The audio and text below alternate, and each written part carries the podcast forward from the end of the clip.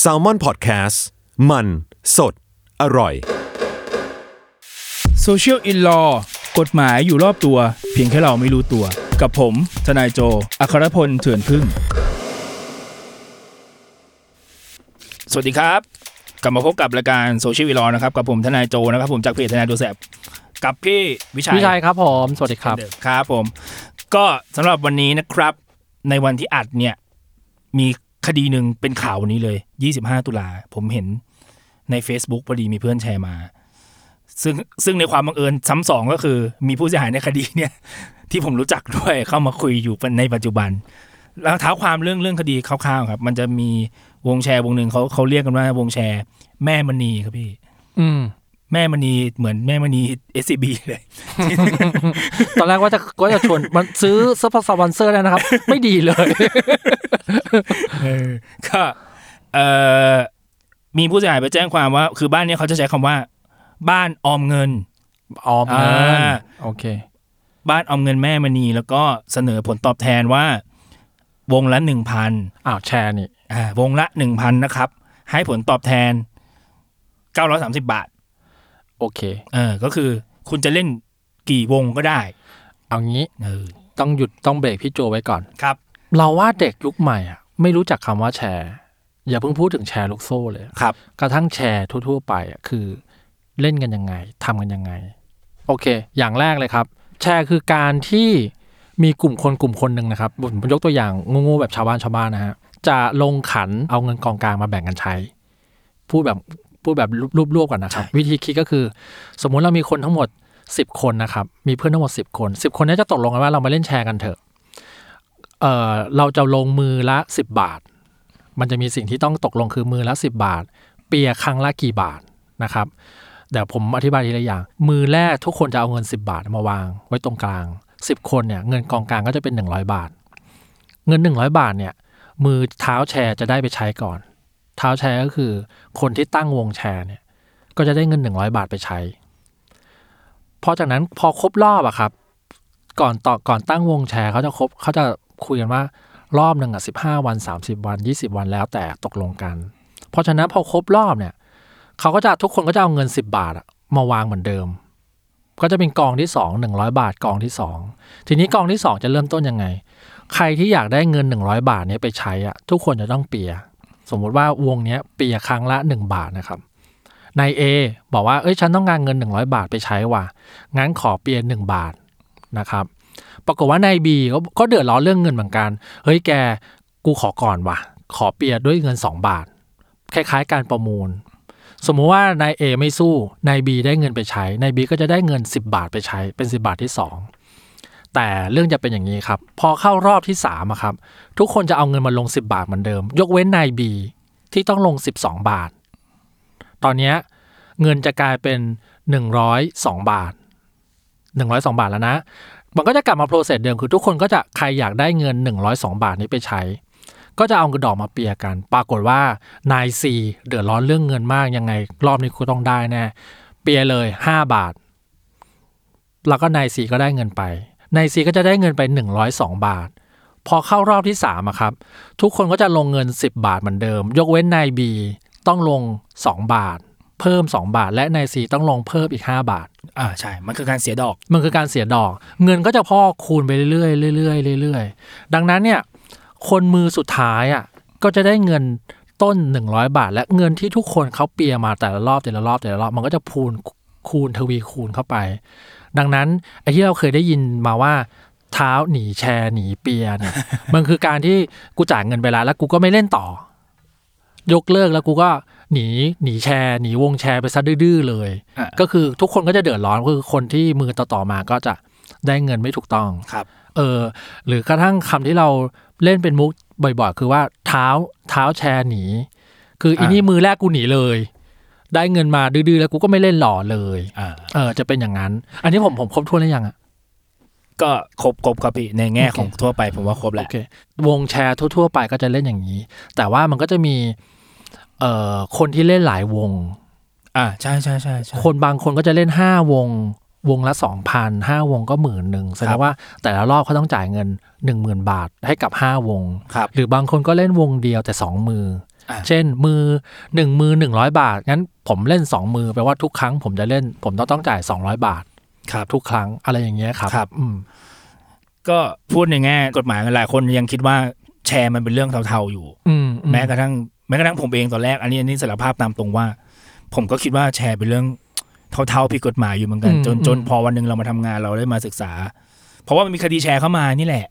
ขาวจะฟ้องวงแชร์ วงแชร์จะฟ้องเท้ามาเนี่ย อืมอืมอืม มันเลยเออมันถูกกฎหมายนะมันมีพรบแชร์อยู่จริง ซึ่งก็เป็นเรื่องที่ผมเพิ่งรู้เมื่อกี้เหมือนกันว่าแชร์เป็นเรื่องถูกกฎหมาย เข้าใจมาตลอดว่ามันมันไม่ถูกกฎหมาย ๆ ถูกกฎหมายครับแต่เพียงแต่ว่าก็ลักษณะตามกฎหมายก็เหมือนที่พี่วิชัยเล่ามาครับรวมตัวกัน อืม เอ่องลงเงินกองกลางแล้วก็มีการประมูลหรือประชุมอะไรกันก็ได้ เพื่อให้มีใครได้ได้ได้ซึ่งเงินกองกลางไป ครั แค่ บ นั้นเองเอ่อในทางกฎหมายมันก็สมมติเท้าแชร์คนหนึงเพิ่มเติมนะครับเป็นความรู้ก็เปิดได้ไม่เกินสามวงเท้านะครับ เปิดได้ไม่เกินสามวงเออสามวงรวมกันเล่นก็ได้ไม่เกินสิบสามสิบคนก็ถือว่าวงหนึ่งไม่เกินสิบคน อันนี้คือตามกฎหมายมันต้องเป็นแบบนี้ โอเคโเ นี่คือการเล่นแชร์อย่างถูกกฎหมาย อืม แต่ส่วนถ้าเกิดเราเป็นคนเล่นแชร์เราเล่นกี่วงอันในเรื่องของเรากฎหมายไม่ได้ห้าม โอเค เออ ครับผม ครับ ทีนี้คำถามต่อมาแชร์ลูกโซ่คืออะไรครับ แชร์ลูกโซ่ เอาตามที่ในไทยเล่น ๆ กันเนี่ย มันก็คือจะเหมือนอะสมมติผมเริ่มต้นมาผมบอกโอเค ฉันเป็นเท้าแชร์ อันนี้นะ เนี่ย พอดีฉันน่ะจะได้ไปลงทุนอันหนึง ได้ผลตอบแทนเยอะ ฉันก็เลยอยากหาคนมาเป็นหุ้นส่วน โอ ประ เค มาณนี้เออเขาจะเขาจะสเต็ปหลอกแบบนี้ครับว่า เอาเงินอันนี้ไปลงทุน เช่น ลงทุนซื้อข้าวสาร ลงทุนซื้อข้าวสาร เออ ที่ผมเคยทำ ตั้ง คดี วงแชร์ เออ สมมติอ่า ครับ ยกตัวอย่างเหมือนกัน ตั้งวงแชร์สิบวงสิบ อ่า สิบคน ครับ ให้ลงทุนคนละสิบบาท ครับ ได้หนึ่งร้อยบาท ครับ แทนที่เท้าแชร์จะเอาเงินไปกินชานมไข่มุกทำอะไรก็แล้วแต่ ครับ เท้าแชร์ดันบอกว่าจะเอาไปลงทุน ใช่ อ่าโอเค แล้วต่อยังไงต่อครับ แล้วพอได้กำไรฉันจะมาแบ่งให้เธอ โอเค นึกกไหมรับมันไม่ได้มันไม่ได้เป็นดอกเบี้ยที่ทุกคนจ่ายเข้าวงแหละมันเป็นการอ้างว่าฉันจะเอาเงินกองกลาง ไปลงทุน มันเรียกแชร์ได้ไงมันหลอกเงินเอานี่หว่า คำว่าแชร์มันไม่ถูกนี่หว่า อ่า ได้เงิน เออ ไปลงทุนละ อ่า เอาเมื่อกี้อ่ายกตัวอย่างเมื่อกี้เนาะสิบคนลงคนละสิบาทได้ห ครั นึ่ บ งร้อยบาท ครั ท้า บ แชร์เอาเงินหนึ่งร้อยบาทไปลงทุน ครับ ได้กำไร ครับ ได้กำไรมาก็มาคืนให้ทุกคน ใช่เขาจะอ้างแบบนี้ว่าฉันจะไปลงทุนนะ แล้วเช้าจะเอากำไรมาให้พวกเธอคืน โอเค ประมาณเนี้ยครับ แล้วมันเป็นแชร์ได้ไงวะพี่ผมก็ยังงงอยู่ มันไม่ใช่แชร์ครับพี่ ลักษณะ อ๋อ ลักษณะก็ไม่ใช่แชร์แล้ว แต่เพียงแต่ว่า เออเราเรียกกันว่าเป็นแชร์ เพราะว่ามันเหมือนเอาเงินกองกลางมาลงไงพี่ อ๋อ อ คอนเซปต์ตรงกันแค่ตรงนั้น แค่นั้นเลย อ๋อแสดงว่ารอบต่อมาเนี่ยจาก 10 คนก็อาจจะกลายเป็น 100 คนก็ได้ ใช่ 10 คนนี้ที่ได้เงินลงทุนไป10 บาทแล้วได้คืนมา 20 ได้คืนมา 20 บาท เฮ้ยเงินเยอะไปบอกเพื่อนอีก วงแชร์ที่จาก 10 คนก็อาจจะกลายเป็นร้อยคน ใช่ครับ ร้อยคนก็กลายเป็นพันคน และเงินทั้งหมดมันรวมอยู่ที่เท้าแชร์คนเดียว ประมาณนั้นครับ อ๋อ คือเขาจะใช้วิธีเสนอด้วยตัวเลขที่สูงสูงๆล่อให้คนมา ลงทุน ม เช่น อะไรอะลงทุนหมื่นหนึ่งภายในระยะเวลาสามสิบวันได้ได้กำไรสามพันนะก็สามสิบเปอร์เซ็นต์หลายคนก็แบบอ่ะเอาละ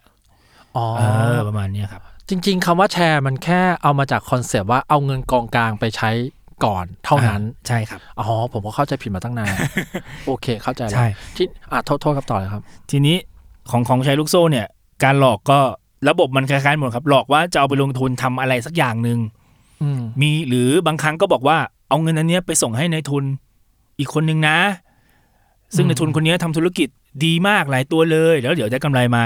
ในายทุนจะแบ่งกำไรที่เราช่วยกันลงทุนเนี่ยมาให้ประมาณเนี้ย มันเหมือนเล่นหุ้นเลยเนาะ เล่นหุ้นยังมีขึ้นลงครับพี่ คอนเซปต์มันคล้ายๆกันนี่ ใช่ แต่อันนี้เขาจะการันตีผลว่ากำไรแน่นอนไม่มีขาดทุน อ๋อ เออ ทุกคน โอเ ก็จะโลภมากว่าอ้าวมัน ซึ่งมันได้กำไรแน่ๆทุกคนก็จะแบบอ้าวเอาสิเออประมาณเนี้ยค เอ้ย รับ เป็นผมผมก็เอานะ เฮ้ยรวยนี่หว่า เอาเอาซี่ลงซี่อะไรประมาณเนี้ยครับ ซึ่ง อ๋อ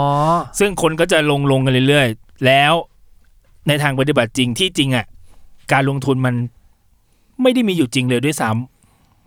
อ้าวแล้วเงินเงินอันนั้นเขาเอาไปลงตรงไหน แล้วเขาเอาเงินมาปันผลได้ไงอะ ำก็เขาจะใช้วิธีนี้ครับพี่ คนที่ลงทุนกลุ่มแรกเนี่ยเขา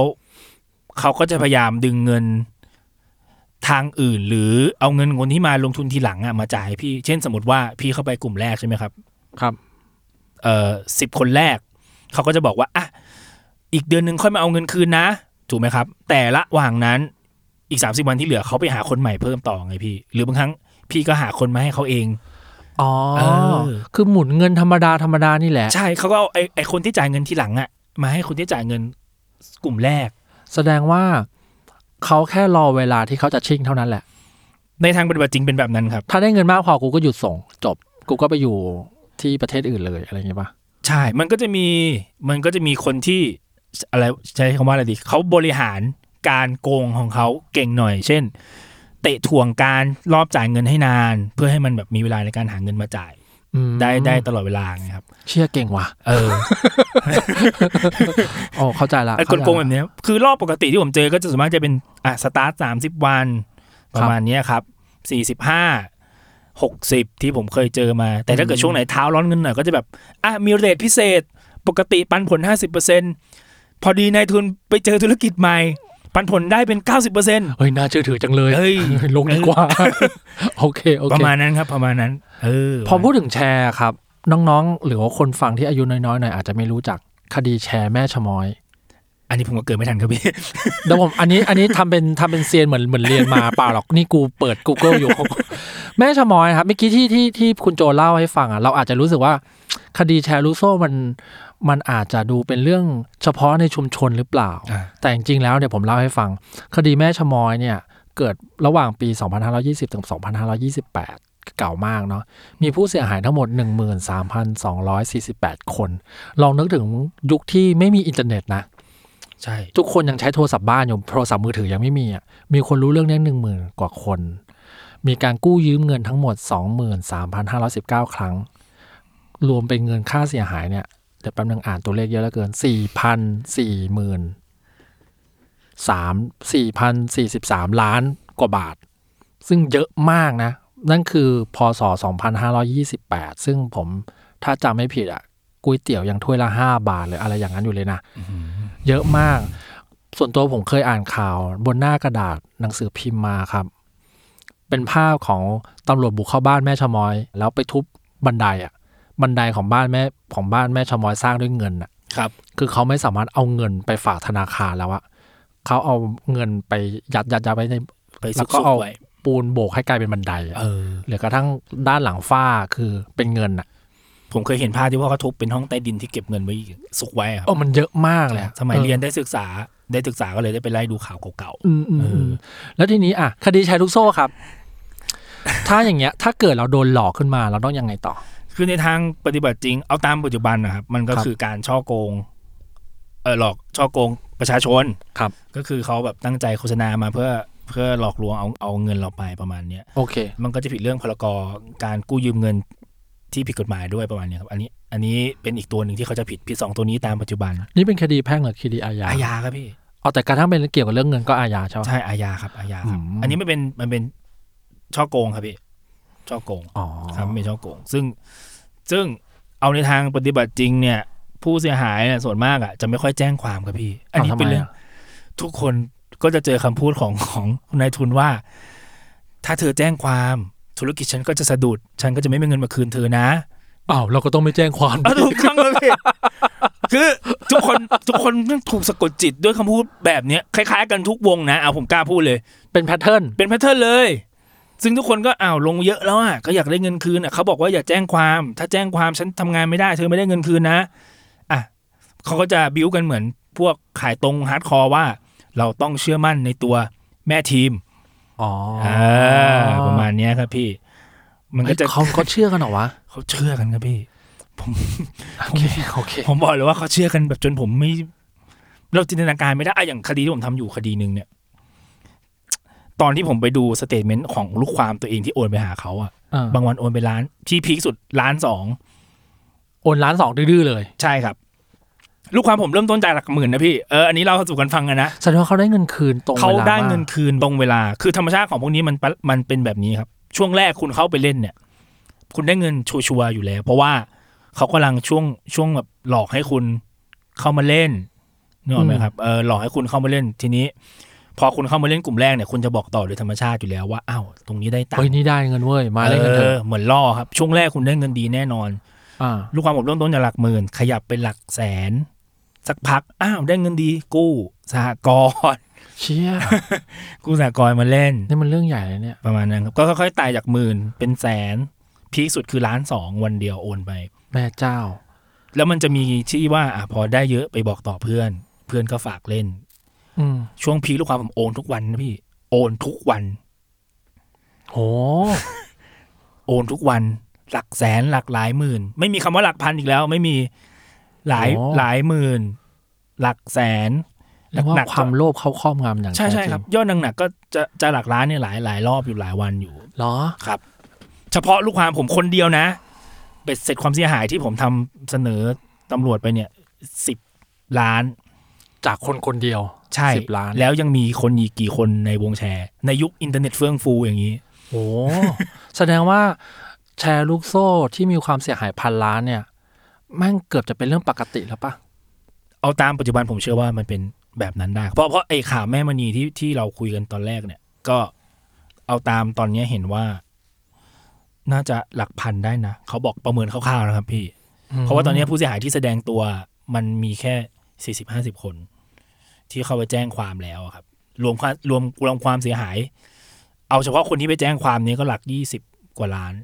ได้ อื อื ม ม ผมว่าพันล้านไม่ใช่เรื่องประหลาดมาก ไม่ใช่เรื่องใหญ่โตมากสำหรับสำหรับวงการแชร์ลูกโซ่แล้วแหละ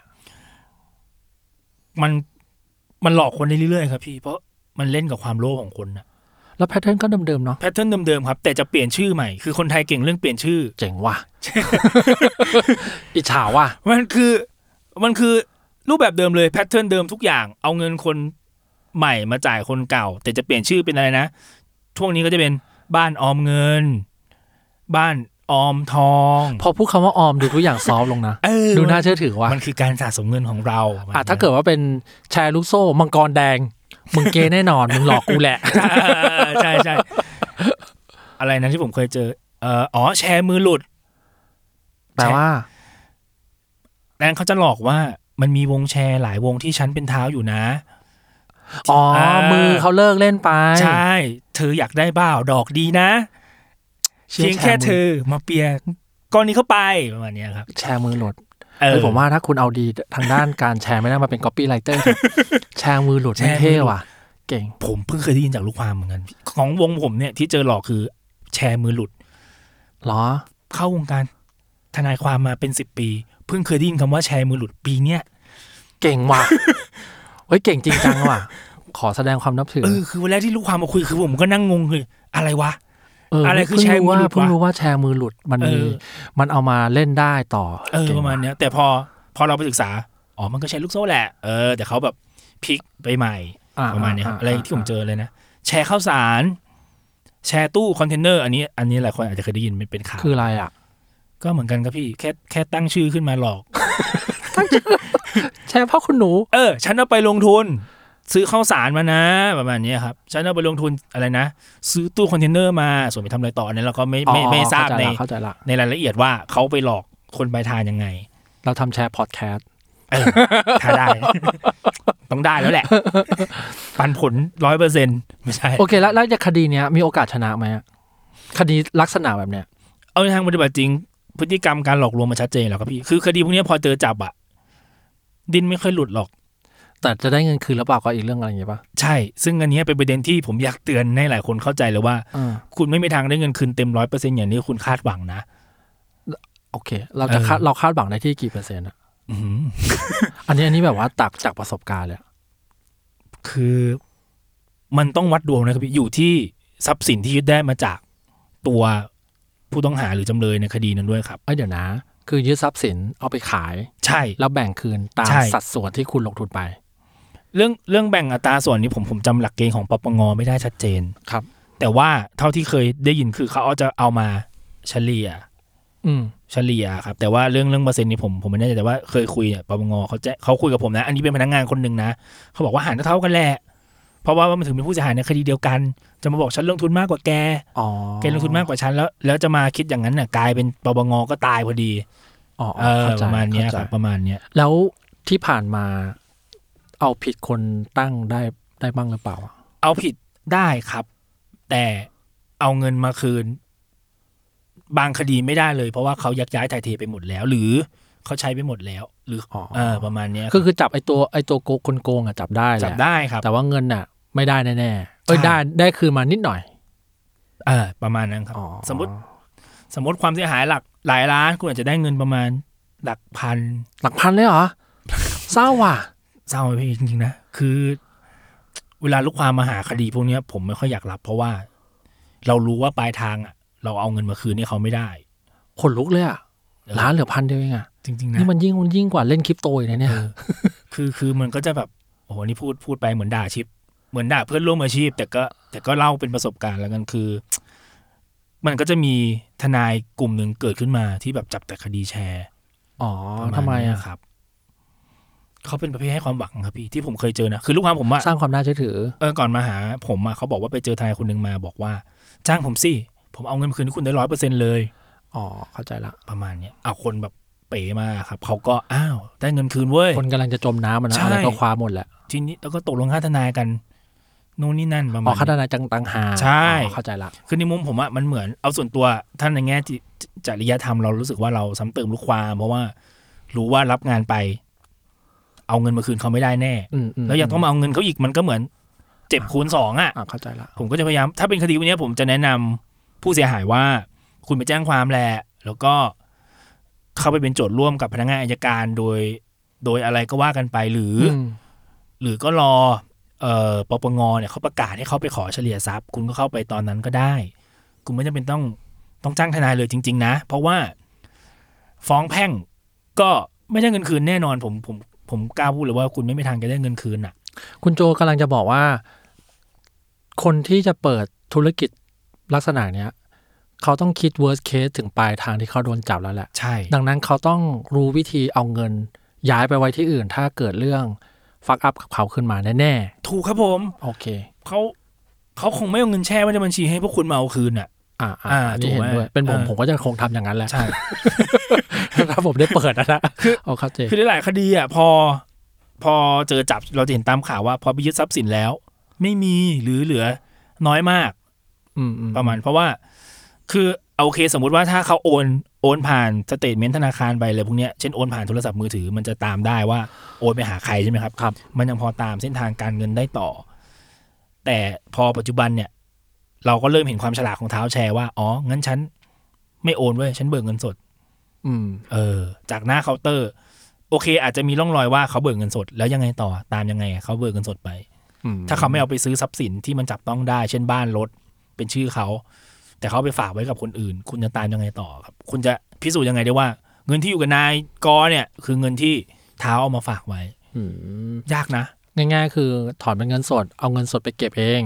ใช่ ถ้าฉันโดนจับขึ้นมา worst case เลยโดนจับอ่ะยอมติดคุกกับออกมาก็ยังสบายอยู่ ใช่ อ๋อ โอเค เออ ยังไงซะก็ยังเก่งอยู่ดีคนพวก นี้ ถึงแม้แม่งเป็นเรื่องแย่ก็ตามโอเค โอเค คือคือเก่งนะ ผมพูดยอมรับว่า ถ้าเขาใช้ความฉลาดในเรื่องการวางแผนพวกนี้มาใช้ทำอย่างอื่นนะ เออ เออ ก็จริง จริงนะ คือบริหารเงินหลักพันล้านได้ ผมว่ามันไม่ใช่ อืมอืม ไม่ใช่เรื่องง่ายนะครับ อ่านี้ทางนั้นอยากให้คุณโจสรุปนิดนึงว่า ต่อไปถ้าใครเจอแพทเทิร์นนี้สันนิษฐานได้ว่า นี่คือแชร์ลูกโซ่อ่ะข้อที่หนึ่งคือ หลอกว่าเอาเงินไปลงทุนแล้วให้ผลตอบแทนสูง คำแรกเลย คำแรกเลย โอเคโอเค ฉันจะให้ผลตอบแทนของเธอสูง เงินต้นไม่หาย อ่ะคำว่าเงินต้นไม่หาย เงินต้นไม่หาย อ๋อ มีหน้าธนาคารชอบพูดเสมอว่า อะไรนะ ผลประกอบการในอดีตไม่เป็นไม่ได้มีผลต่อ ผลประกอบการอะไรสักอย่าง ประมาณนั้น โอเคอ่ะเอ่อเอาเงินไปลงทุน ใช่ เงินต้นไม่หาย ใช่ ได้ผลตอบแทนสูง ได้ผลตอบแทนสู อ่ะ ง อย่างที่ มกๆ สอง มีการเสนอโปรโมชั่นใหม่ๆไหมาให้คุณได้เรื่อยๆ เช่น จากรอบ 30 วันมีแบบเลทพิเศษ เพียงคุณลงทุนในวันนี้จ่ายคืนภายใน 15 วัน อะไรประมาณเนี้ยครับ เออ ที่ผมเคยเจอนะ แต่พอเราจะพยายามถามหาว่า เอ๊ะขอรูป การลงทุนได้ไหมก็จะพยายามบ่ายเบี่ยงโน่นนี่นั่นอะไรประมาณเนี้ยครับ อ่ะอ่ะ เออ มีมีช่วงเวลาอันตรายไหมอ่ะหรือว่าแล้วแต่เลย อายุเฉลี่ยจะอยู่ประมาณ 5-7 เดือนครับ อ๋อเหรอ คือเชิดละ เชิดแล้ว เพราะว่ามันเริ่มหาคนใหม่ไม่ได้ เว้นแต่ว่าวงนั้น โชคดีว่าคนที่มันเล่นเนี่ย อะไรอะไปบอกต่อกับคนได้จำนวนมหาศาลมาก โอ้ห้าถึงเจ็ดเดือนมันได้เงินเป็นร้อยล้านเลยเหรอ เยอะนะครับพี่ จริงไหมเนี่ยอันนี่ช็อกจริง ๆ นะ จริงครับพี่ เหรอ วงวงคดีของผมเนี่ยที่ที่ที่เล่าสู่กันฟังมาเนี่ยไม่ถึงปี โอ้งั้นแปลว่าคนแต่ละคนจะได้เงินปันผลอย่างตามสัญญาเนี่ย ประมาณสองถึงสามเดือน คือเอาในทางปฏิบัติจริงนะ ถ้าพูดแบบคำๆนะ ถ้าคุณลงไป ถ้าคุณลงไปเล่นในวงนั้น แล้วคุณรู้ว่าเฮ้ยมันอยู่ในสามเดือนแรกนะ เล่นไปเลย แล้วก็ชิ่ง ใช่ อ๋อ อย่าโลภ เออสามเดือนแรกเนี่ยผมผมผมค่อนข้างมั่นใจว่า ได้ตังค์แน่สองเดือนแล้วกันสามเดือนอาจจะนานไปสักสองเดือน แต่ให้ดีก็อย่าเลยดีกว่า เออ เพราะสุดท้ายคุณก็จะแพ้ความโลภของตัวเองอยู่ดี ใช่ และเราก็ไม่เคยเราไม่จะไม่รู้ว่าเจ้าคนนั้นเนี่ย เขาจะเก่งในแง่ของการชักจูงเรามากแค่ไหน บางทีความโลภครอบครอบงำเนาะอะไรก็เกิดขึ้นได้แหละ จริงครับ คือคือพวกนี้เขาจะมีใช้คำว่าอะไรอ่ะ จิตวิทยาของเขาในการคุยนะ ผมผมเคยไปตาม Facebook ของของพวกบ้านในทุนพวกเนี้ยอยากรู้ว่ามันคุยยังไงวะอะไรประมาณเนี้ย อืมอืมอืม เขาก็จะแบบพิมพ์ทุกวันโชว์ชีวิตหรูหราของเขา อ่ะอ่ะอ่ะสนุกสนุกผมชอบดูมาก เออไอโฟนชุบ นี่ผมไปเจอที่เป็นข่าวอยู่ไอโฟนโปรแม็กชุบทอง เหรอ 24K เย็ดเค โทรศัพท์เครื่องละสองแสนกว่าบาท แล้วก็ต้องเอามือไปวางบนพวงมาลัยเบนซ์แล้วก็มีนาฬิกาหรูๆวางอยู่แล้วก็ถ่ายรูป ถ่ายรูปรถลงอ่าผมเห็น อะไรอย่างนั้นอะไรอย่างนั้น รถ อะไรอย่าหงนั้ รู น หรูๆบ้านบ้านรู้สึกจะสามสิบล้านอะไรประมาณเนี้ย ล้อล้อล้อ ประมาณเหมือนแบบ ให้ให้ลูกทีม เชื่อว่านี่ไง ลงทุนจริงนะ อ๋อ เออ นี่คือแพทเทิร์น แพทเทิร์นง่ายๆเลยครับ ผมว่ารู้สึกว่าอ่ะอยากอยากเตือนอย่างนี้ด้วยว่า คือแชร์ลูกโซ่มันมีมาเยอะมากแล้วเนาะแสดงว่าคนเหล่านั้นอ่ะเขาก็มีแพทเทิร์นในการในการพูดล้อมใจคนเหมือนกัน ใช่ ดังนั้นคุณอย่าคิดว่า อย่าอย่าเพิ่งย่ามใจว่าคุณจะชนะคนพวกนั้น จริงครับ จริง เออ จริง เออเออ แล้วสิ่งที่ประหลาดคือ พอมีปัญหาแทนที่จะแจ้งความก็ไม่กล้าแจ้งความ อ๋อต่อต่อมา ใช่ คำพูดต่อมา อย่าแจ้งความนะ เอออย่าแจ้งความนะ ถ้าพูดประโยคนี้แสดงว่ามันมันมันมันมันไม่สะอาดแล้วแหละ มันไม่สะอาดคือถ้าถ้าคือคนไม่ผิดจริงอ่ะไม่กลัวการแจ้งความผมกล้าพูดเลยนะเพราะว่าเขาจะพิสูจน์ตัวเองได้อยู่ดีว่าเอ้ยฉันเอาไปลงทุนจริงเว้ยเออมันเป็นความเข้าใจผิดของคุณแล้วแหละที่คุณแบบไปแจ้งความเราประมาณเนี้ย อ๋อ ประมาณเนี้ยครับ ดังนั้นผมบอกได้ไหมว่าถ้าถ้าเจอเคสอย่างเงี้ย ขอดูเปปงเปเปอร์ที่ตามกฎหมายว่าคุณลงทุนอะไรยังไงแบบไหน จริง หรือหรือพวกนี้ก็มีเหมือนกัน ไม่มีครับพี่ อ๋อ เขาไม่เคย มันจะไม่ โชว์นะ มีได้ยังไง เขาไม่ คืออันนี้ที่ผมงงก็คือเฮ้ยทำไมกล้าลงทุนกันวะโดยที่ไม่เคยเห็นเอกสารเลยเลย อ่าอ่าอ่าอ่า เออ ประหลาด แต่ตอนจะมาจ้างผมเนี่ยโอ้โหถามผมยิบเลยทำงานมากี่ปี เคยทำคดีนี้ไหม ก็คุณไม่ได้ถ่ายรูปชีวิตหรูหราลงไอจีเขา เอ้า ก็ถามคุณเป็นเรื่องปกติสิ โอ้โห แต่ตอนเอาเงินไปหาเขาเป็นทีละล้าน ไม่ เออ ถามสักคำไม่ขอดูเอกสาร อ่า การลงทุน โอ้ยคุณทนาย นี่ก็ เอาแต่เอาจริงๆนะคือ คือเป็นห่วงเป็นห่วงเพราะว่า รุ่นน้องผมคนหนึงก็อยู่ในวงวนนี้ไปด้วย แล้วแม่งปรับปรับระดับตัวเองจากผู้เล่น แม่งไปเป็นเอเย่น โอ้เอเย่นเอเย่นทำงานไงรวบรวมเงินให้เหรอ เหมือนกันครับพี่ ก็คือ เปิดตัวเองว่าฉันคือบ้านเอาเงินแม่แม่เอ เหรอ แต่เอาเงินที่ได้มาไปส่งให้ข้างบนไงครับประาณ เฮ้ยทำไมเรื่องมันดำมืดขึ้นวะ เอาสมมติว่าสมมติว่าบ้านบ้านใหญ่สุดให้ผลตอบแทน 90%ใช่ไหมครับ ครับ อีบ้านแม่แม่เอเนี่ยก็ก็หักหัวไงพี่เออแต่เหมือนว่าเขาคุยกันไว้แล้ว อ๋ออ๋อ ว่า เฮ้ย หนู เก่งว่ะ หนูจะไม่ส่งแม่นะคะ หนูขอรับไว้เอง แต่หนูจะหาคนมาเพิ่มให้ เออ ประมาณนี้หนูขอหักไว้ เท่านี้ได้ไหมโดยโดยที่อ้างว่า อันนี้คือบ้านเอาเงินของหนู เก่งว่ะ อร ทำ ปร ไม ณเนี้ย พวกแกไม่ไปทำสตาร์ทอัพดีๆวะ แกน่าจะรวยกว่านี้นะ ยั่งยืนกว่านี้อีก ใช่ แล้วทีนี้ก็ก็จะเจอฟ้องมาด้วยไงพี่ตอนนี้ คือผมเพิ่งเตือนน้องไปเดือนที่แล้ว พอน้องบอกว่าเจ็ดเดือนแล้วพี่โอ้โหนี่ระยะ วิกฤตของมึงแล้วนะ มึงหยุดไหมวะเออผมก็ผมก็บอกมันตรง มึงหยุดไหมวะแทนที่มันจะตอบผมว่าเดี๋ยวหนูหยุดพี่ มันส่งเลทมาให้ผมดูครับพี่ พี่เล่นไหมสั่งงั้นเลย จอยมี จอยมีทูตดาร์กไซด์ มันก็บอกหนูได้เงินชัวร์พี่เนี่ย พี่เล่นมากอะไรอย่างเงี้ยแล้วก็ เออ อ่ะ โอเค ไม่เป็นไร ถือว่ากูทำหน้าที่พี่ที่ดีของมึงแล้ว เออ ตลกตลกโอเค อันนี้ อ่ะ สรุปแล้วแหละ อ่ะ เอาโดยสรุปนะครับ รูปแบบแชร์ลูกโซ่ง่ายๆเลยหนึ่งเข้ามาหาคุณแล้วหลอกว่า มีผลตอบแทนสูง คือคือตีไปเลยสมมติตัวเลขกระโดดมา 30% 50% 90%เนี่ย อันนี้แทบจะการันตีได้ว่าแชร์ลูกโซ่แน่นอน โอเค เออ แล้วมีการมาบอกว่า อย่าแจ้งตำรวจนะ อย่าแจ้งตำรว อั จ นนี้ นะ แน่นอน เออ โอเค ประมาณนี้ครับ แล้ว บบประมาณนี้ สำหรับผมแชร์ลูกโซ่ผิดกฎหมาย แต่แชร์ที่เล่นกัน พี่ปานาอาเล่นกันในซอยกันเองเนี่ยมันเป็นเรื่องถูกกฎหมายนะ ถูกกฎหมายครับ ถูกกฎหมาย ถูกกฎหมายก็เป็นการออมเงินประเภทหนึ่ง แต่ยังไงซะคุณก็ต้องบริหารเงินให้ได้นะครับ วันนี้โซเชียลรอประมาณนี้ครับผมพบกันใหม่ตอนหน้ากับผมวิชัยที่อยู่ดีๆก็มาแย่งทนายแรปและ ทนายโจครับ ครับ ผมทนายโจครับผมครับ โอเคครับสำหรับวันนี้สวัสดีครับ สวัสดีครับผม ช่วงเปิดประมวลกับทนายตัวแสบ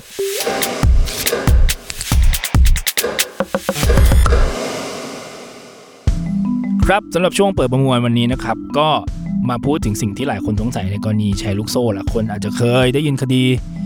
เอ่อแชร์แม่ชะมอใช่ไหมครับ ที่ว่าจำคุกแสนกว่าปี ซึ่ง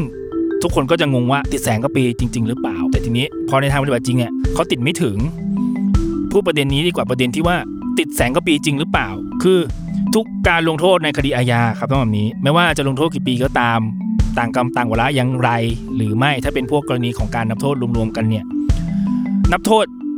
เป็นเสร็จยังไงก็ต้องเป็นไปตามความผิดนั้นๆนะ เช่นอย่างแชร์แม่ชะมอยอย่างเงี้ยเขาทำต่างกรรมต่างวาระใช่ไหมครับศาลก็นับทุกการกระทำรวมกันทั้งหมด มันก็เลยได้แสงกว่าปีก็จริง แต่เอาตามกฎหมาย อาญาแล้วเนี่ย โทษถ้ารวมกันแบบเนี้ยครับ ไม่สามารถจะตัดสินจำคุกได้เกินกว่า 20 ปี ฉะนั้นในทางปฏิบัติจริง การที่คุณทำผิดต่างกรรมต่างวาระอะไรพวกเนี้ยพอตัดสินจริงมันจะได้แค่ประมาณ 20 ปีครับ เพื่อเป็นคุณกับนักโทษมากกว่า ประมาณนี้ครับผม